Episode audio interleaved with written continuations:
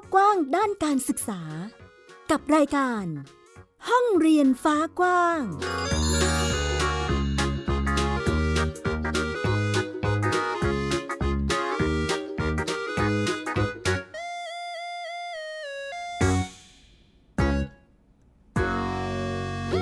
วัสดีค่ะ ต้อนรับเข้าสู่ห้องเรียนฟ้ากว้างกับมิวอัยดาสนศรี อัปเดตเรื่องราวด้านการศึกษาให้คุณผู้ฟังได้ติดตามรับฟังกันเช่นเคย กับที่นี่ไทย PBS Podcast นะคะ เรื่องราวด้านการศึกษาในวันนี้ที่จะนำมาเล่าให้ได้ฟังกัน นั่นก็คือ กิจกรรมการพัฒนาสมองของเด็กก่อนวัยเรียน เรื่องนี้ถือว่าสำคัญมาก ๆ นะคะ เด็กวัยเรียนต้องพัฒนาการเรียนรู้ด้านบุคลิกภาพ และทัศนคติ ก่อนที่พวกเขาจะเติบโตไปเป็นผู้ใหญ่ เรื่องราวและกิจกรรมนั้นจะเป็นอะไร เดี๋ยวมาติดตามกัน รวมไปถึงอีกหนึ่งเรื่องค่ะ นั่นก็คือการศึกษาของเด็กชาติพันธุ์นะคะ ยังมีเด็กอีกหลายกลุ่มเลยทีเดียวที่ยังเข้าไม่ถึงระบบการศึกษา แต่จะทำอย่างไรให้พวกเขาสามารถมีโอกาสเข้าถึง รวมไปถึงหลักสูตรวัฒนธรรมของเด็กกลุ่มนี้ จะช่วยให้พวกเขามีการเรียนรู้อย่างไร ติดตามกันกับไทย PBS Podcast ค่ะ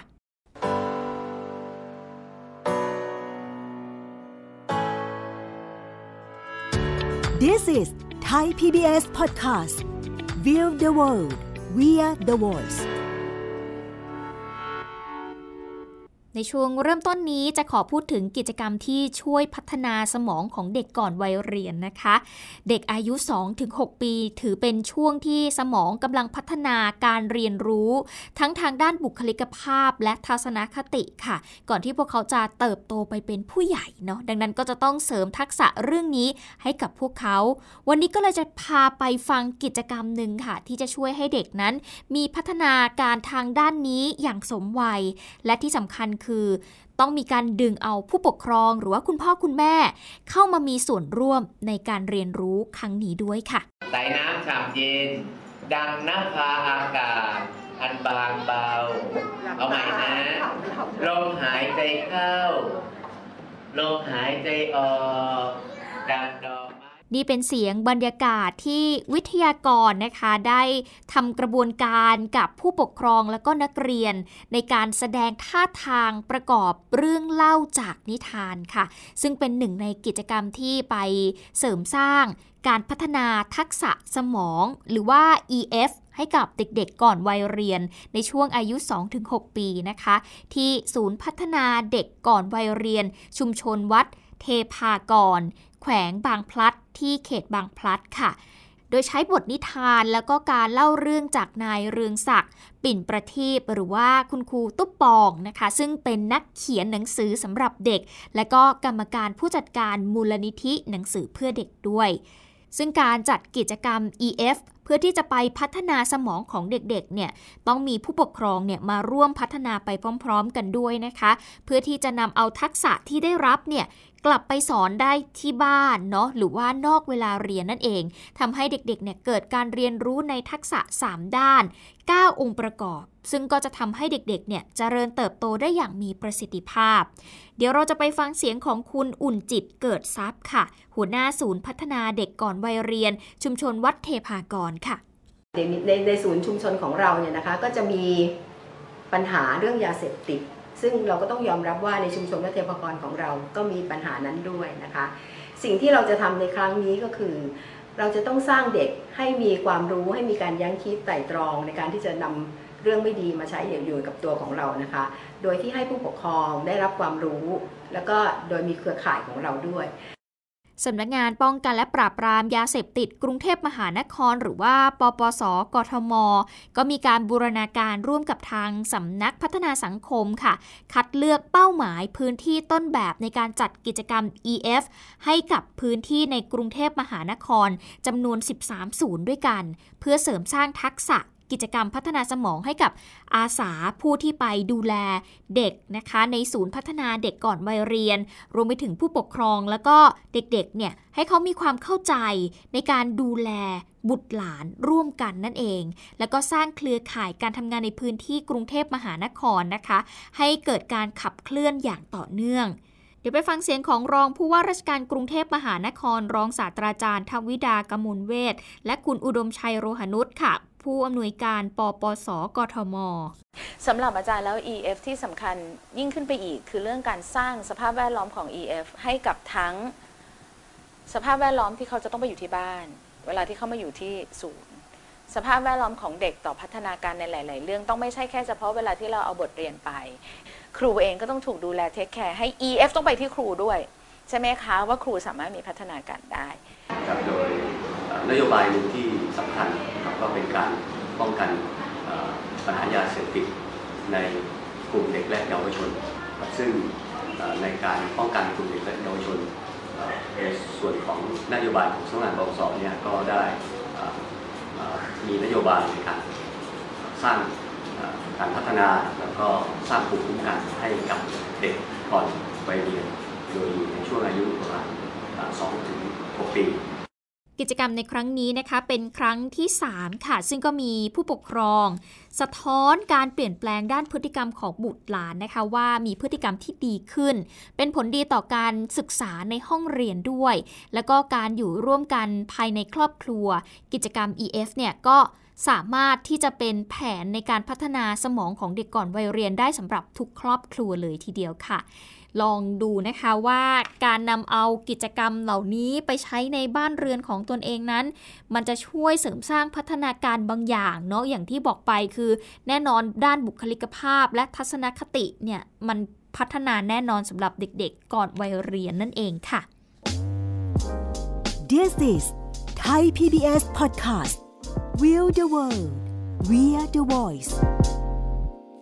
ต่อกันที่เรื่องต่อไปค่ะ เรายังอยู่ในสถานการณ์ที่มีฝุ่น PM 2.5 ล่องลอยอยู่ในชั้นบรรยากาศในหลายพื้นที่เลยทีเดียวนะคะ แน่นอนว่าพื้นที่ภาคเหนือ ช่วงนี้เป็นช่วงฤดูกาลที่มีฝุ่นค่อนข้างมากเลยทีเดียวในหลายพื้นที่รวมไปถึงกรุงเทพมหานครด้วยเนาะแน่นอนว่า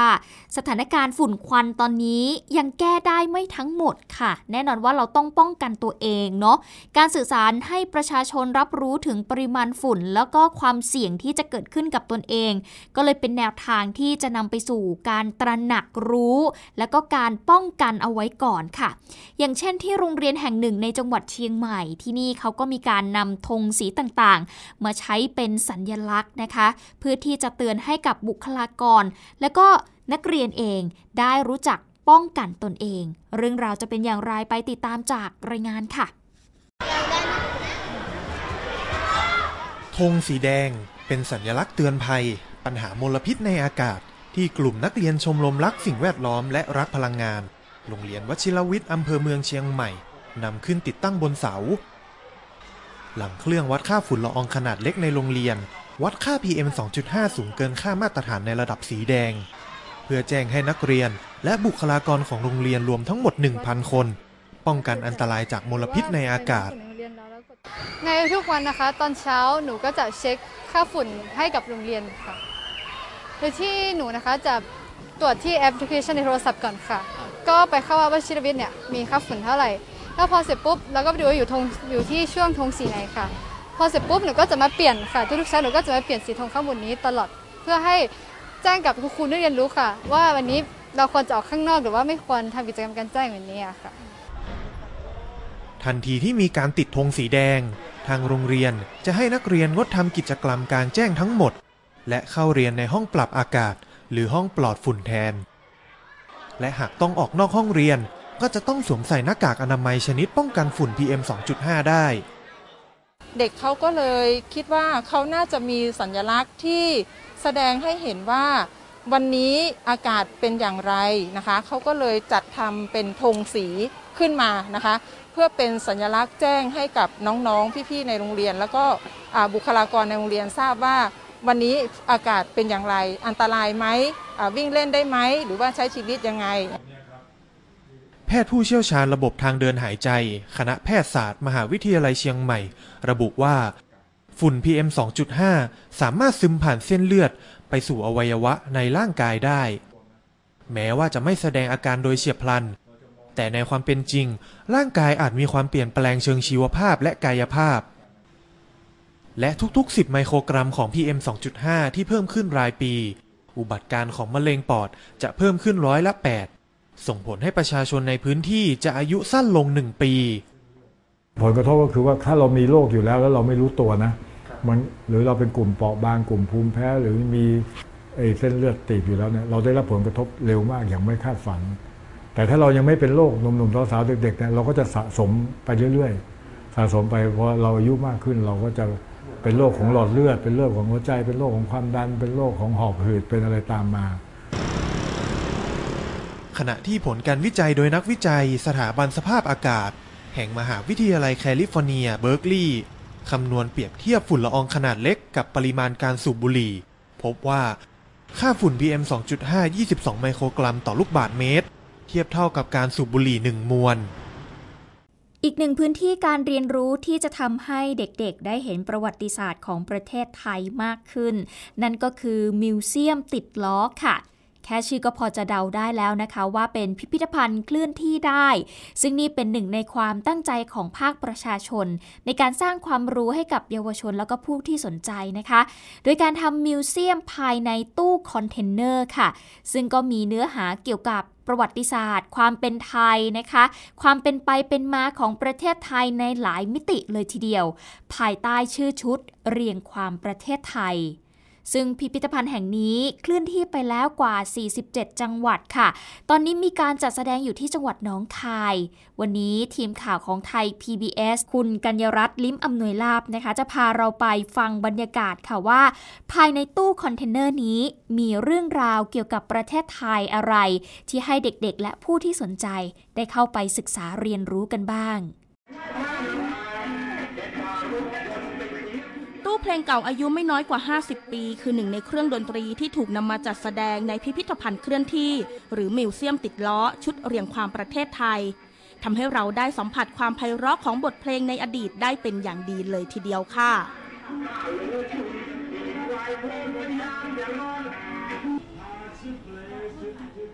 นี่เป็นเพียงชุดการจัดแสดงส่วนหนึ่งที่บอกเล่าเรื่องราวของประเทศไทยในอดีตได้อย่างน่าสนใจ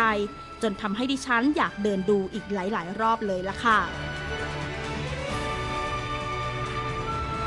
มิวเซียมติดล้อชุดเรียงความประเทศไทยเดินหน้าต่อเนื่องเพื่อที่จะขยายองค์ความรู้ ภายใต้แนวคิดพิพิธภัณฑ์การเรียนรู้ ส่งเสริมเด็กและเยาวชนในการเรียนรู้ประวัติศาสตร์ไทย โดยได้ย่อยสาระประวัติศาสตร์ไทยมาใส่ตู้คอนเทนเนอร์เพื่อสร้างการเรียนรู้ที่สนุกสนาน กระชับ และง่ายต่อการทำความเข้าใจของคนทุกเพศทุกวัย จะร่วมสนับสนุนงบประมาณในด้านต่างๆนะคะเพื่อที่จะให้โครงการนี้เกิดขึ้นนะคะโดยมีวัตถุประสงค์ที่จะเป็นแหล่งเรียนรู้เป็นห้องเรียนประวัติศาสตร์นะคะซึ่งที่ผ่านมาเนี่ยในวันที่เราเปิดวันแรกก็คือเมื่อปลายเดือนธันวาคมค่ะเราก็ได้ทำการ MOU กับสถาบันการศึกษาถึง 9 แห่ง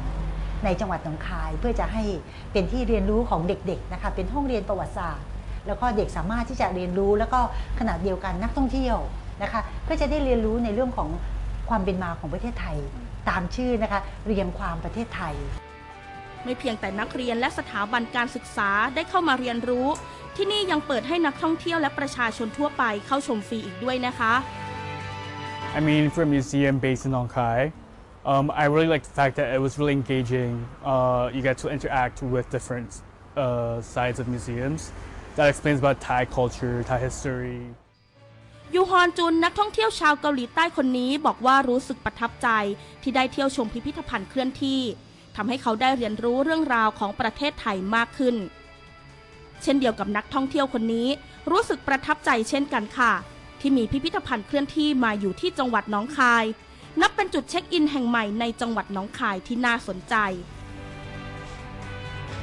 พิ่งมาดูครั้งแรกค่ะ รู้สึกประทับใจมากเลยค่ะ แล้วก็ตื่นเต้นทุกโบกี้เลยนะคะ ที่นี่จะเป็นแหล่งท่องเที่ยวที่ดีมาก แล้วก็เป็นแหล่งเรียนรู้ประวัติศาสตร์ของประเทศไทยอย่างดีเยี่ยมเลยค่ะ และทำให้เราได้เรียนรู้อะไรยังไงบ้างนะคะพอมาจะดูเนี่ยจะได้รู้เรื่องของความเป็นมาในอดีตนะคะ ว่าเป็นยังไงบ้าง แม้กระทั่งการแลกซื้อสินค้าเนี่ยค่ะไม่เคยทราบเลยนะคะว่าอ่า ในอดีตเนี่ยเขาไม่มีตังค์ใช่ไหมคะเราก็ซื้อสินค้ายังไง ก็เพิ่งมารู้ว่าเขาต้องแลกสินค้ากันอย่างเงี้ยค่ะ พิพิธภัณฑ์เคลื่อนที่หรือมิวเซียมติดล้อชุดเรียงความประเทศไทยได้เคลื่อนที่มาแล้วถึง 47 จังหวัดค่ะ โดยปัจจุบันตั้งอยู่ที่บริเวณสถานีรถไฟเก่าอำเภอเมืองหนองคาย และยังเปิดให้บริการเข้าชมฟรี เพื่อให้ผู้ที่เข้าชมได้มาเรียนรู้ความเป็นไทยแท้ทำความรู้จักกับสุวรรณภูมิ ดินแดนแห่งความมั่งคั่ง ผ่านภาษาและวัฒนธรรม ต่อด้วยการรู้จักกรุงเทพภายใต้เรื่องราวเมื่อครั้งสิ้นกรุงศรีอยุธยา กับการกำเนิดขึ้นของแผ่นดินบางกอกปืนใหญ่ที่ยิงได้ไกลและมีอำนาจทำลายล้างสูงถล่มยิงทำลาย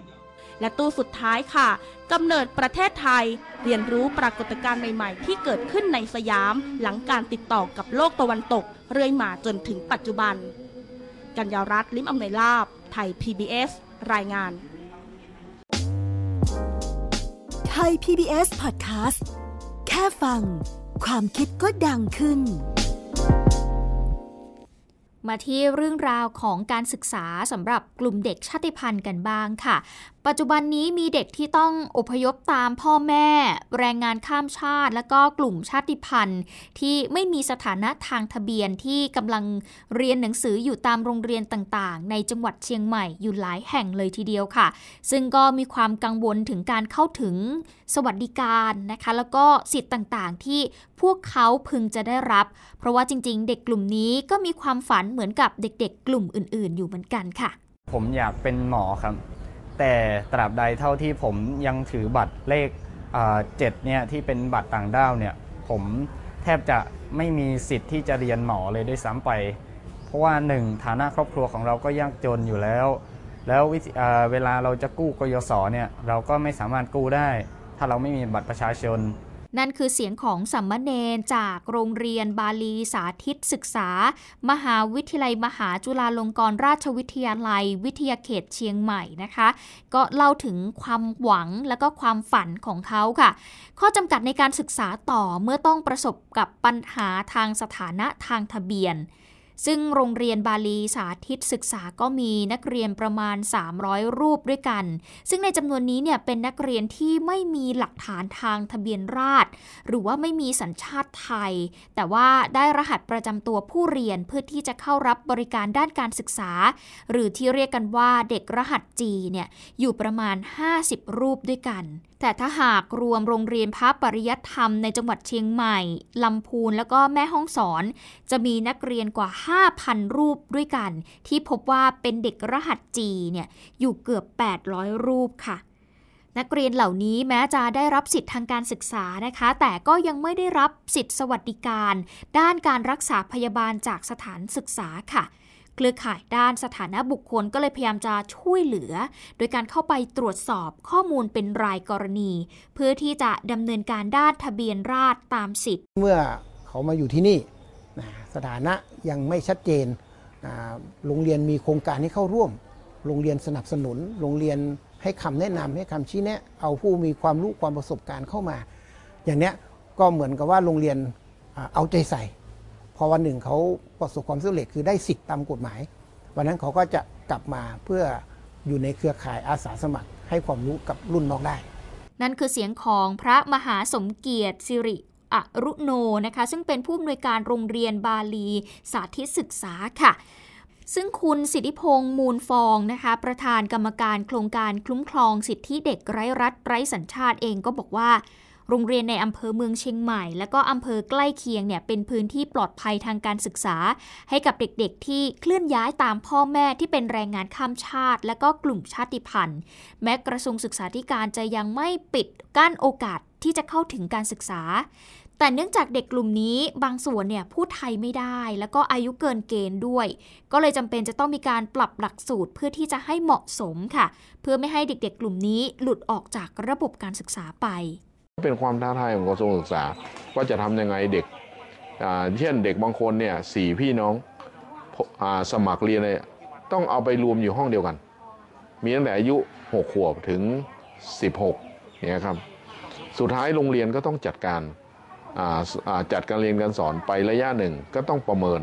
นะครับว่าเด็กเหล่านั้นมีพัฒนาการการเรียนการสอนยังไง ล่าสุดอำเภอเมืองเชียงใหม่ก็มีเด็กรหัสจีเรียนอยู่ในโรงเรียน 62 แห่ง รวมกว่า 1,000 คนค่ะ ทางสำนักทะเบียนอำเภอเมืองเชียงใหม่ก็มีการร่วมกับทางเครือข่ายภาคประชาชน ก็เลยลงพื้นที่ไปทำประวัตินะคะ เพื่อที่จะคัดแยกเด็กแล้วก็ดำเนินการ เพิ่มชื่อในทะเบียนประวัติตามคุณสมบัติของตัวเด็กเองนะคะ เพื่อที่จะช่วยกันแก้ไขปัญหาสถานะบุคคล แล้วก็ให้เด็กๆเนี่ยเข้าถึงและก็ได้รับโอกาสทางการศึกษามากขึ้นนั่นเองค่ะนี่ก็เป็นเรื่องราวนะคะเกี่ยวกับสิทธิที่พวกเขาควรที่จะได้รับเนาะแล้วก็เราจะได้เห็นว่าเด็กๆหลาย ๆ คนที่ นะพยายามจะเข้าไปศึกษาต่อ แม้ว่าจะไปเรียนในโรงเรียนวัดอย่างเงี้ยนะคะเขาก็มีความคิดหรือว่าความฝันที่พวกเขาอยากจะเป็นในอนาคตเนาะเรามาพูดถึงหลักสูตรการศึกษาของเด็กๆ กลุ่มชาติพันธุ์กันบ้าง นอกจากจะต้องเข้าถึงระบบการศึกษา แล้วเนี่ยนะคะ การเรียนการใช้ชีวิตอยู่ร่วมกันแบบสังคมพหุวัฒนธรรมเนี่ยก็เป็นความสำคัญเหมือนกันนะคะ เพื่อที่จะให้เด็กๆที่เขามาจากต่างที่ต่างถิ่นต่างบริบทกัน ซึ่งเติบโตมาโดยผ่านการเรียนรู้ความเข้าใจแล้วก็การยอมรับถึงอัตลักษณ์ของแต่ละคน นั่นก็เลยกลายเป็นที่มาของหลักสูตร วัฒนธรรม เด็กกลุ่มชาติพันธุ์ขึ้นมา เรื่องราวจะเป็นอย่างไรติดตามจากรายงานค่ะ ภาษาและการแต่งกายของชาวชาติพันธุ์ไทยใหญ่ เป็นบทเรียนที่เด็กชั้นประถมศึกษา โรงเรียนเทศบาลวัดเกตการาม ในตำบลวัดเกตอำเภอเมืองเชียงใหม่ ได้เรียนร่วมกัน โดยมีเพื่อนนักเรียนชาวไทยใหญ่ทำหน้าที่เป็นวิทยากรช่วยครูผู้สอน นอกจากภาษาและการแต่งกาย วัฒนธรรมอาหารก็เป็นความรู้นอกตำราที่เพื่อนนักเรียนชาติพันธุ์อื่น ๆ ต่างสนใจและดีใจที่ได้ริมลองรสชาติอาหารไทยใหญ่เรื่องการแต่งกายอาหารหรือที่อยู่อาศัยของของพวกเราค่ะ แล้วก็เครื่องประดับตกแต่งการแต่งกายค่ะ รู้สึกเป็นเกียรติรู้สึกดีค่ะ รู้สึกไปว่าสนุกมากเลยค่ะ ที่ได้เรียนชนเผ่าของตัวเองค่ะ แล้วก็รู้ว่าชนเผ่าของตัวเองก็ดีไม่แพ้คนอื่นเขาค่ะ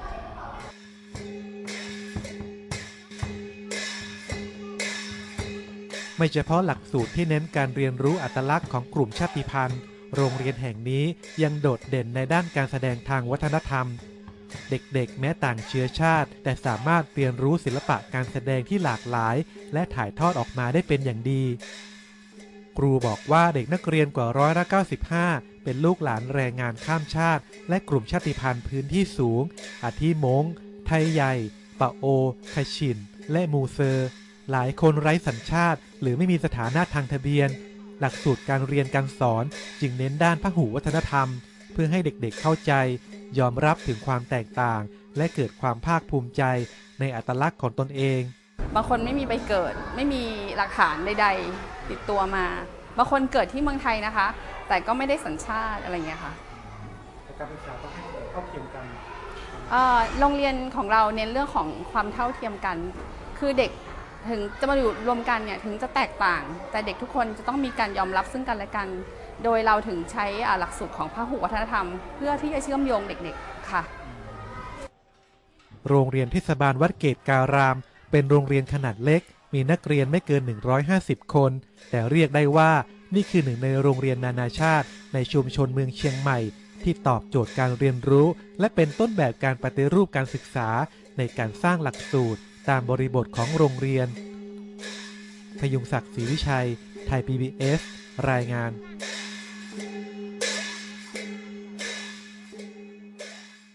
ทั้งหมดนี้คือห้องเรียนฟ้ากว้างที่นำมาเล่าให้คุณผู้ฟังได้ติดตามรับฟังกันนะคะ น่าจะทำให้เห็นบรรยากาศการเรียนรู้เนาะแล้วก็เป็นประโยชน์ให้กับใครหลาย ๆ คนที่อยากจะไปพัฒนา ทักษะบางอย่างของเด็กๆได้นะคะ เอาละวันนี้หมดเวลาแล้วค่ะ ติดตามก็ได้ใหม่ในครั้งหน้ากับไทย PBS Podcast ที่นี่เลย www.thaipbspodcast.com หรือคุณผู้ฟังจะดาวน์โหลดแอปพลิเคชันไปฟังกันง่ายๆนะคะ ผ่านทางโทรศัพท์มือถือก็ได้ ทั้งระบบ iOS แล้วก็ระบบ Android กับแอปพลิเคชันไทย PBS Podcast วันนี้หมดเวลาแล้วติดตามกันได้ใหม่ครั้งหน้า สวัสดีค่ะ ติดตามรายการได้ทางเว็บไซต์และแอปพลิเคชันของไทย PBS Podcast Spotify SoundCloud Google Podcast Apple Podcast และ YouTube Channel ของไทย PBS Podcast Thai PBS Podcast We the World We the Voice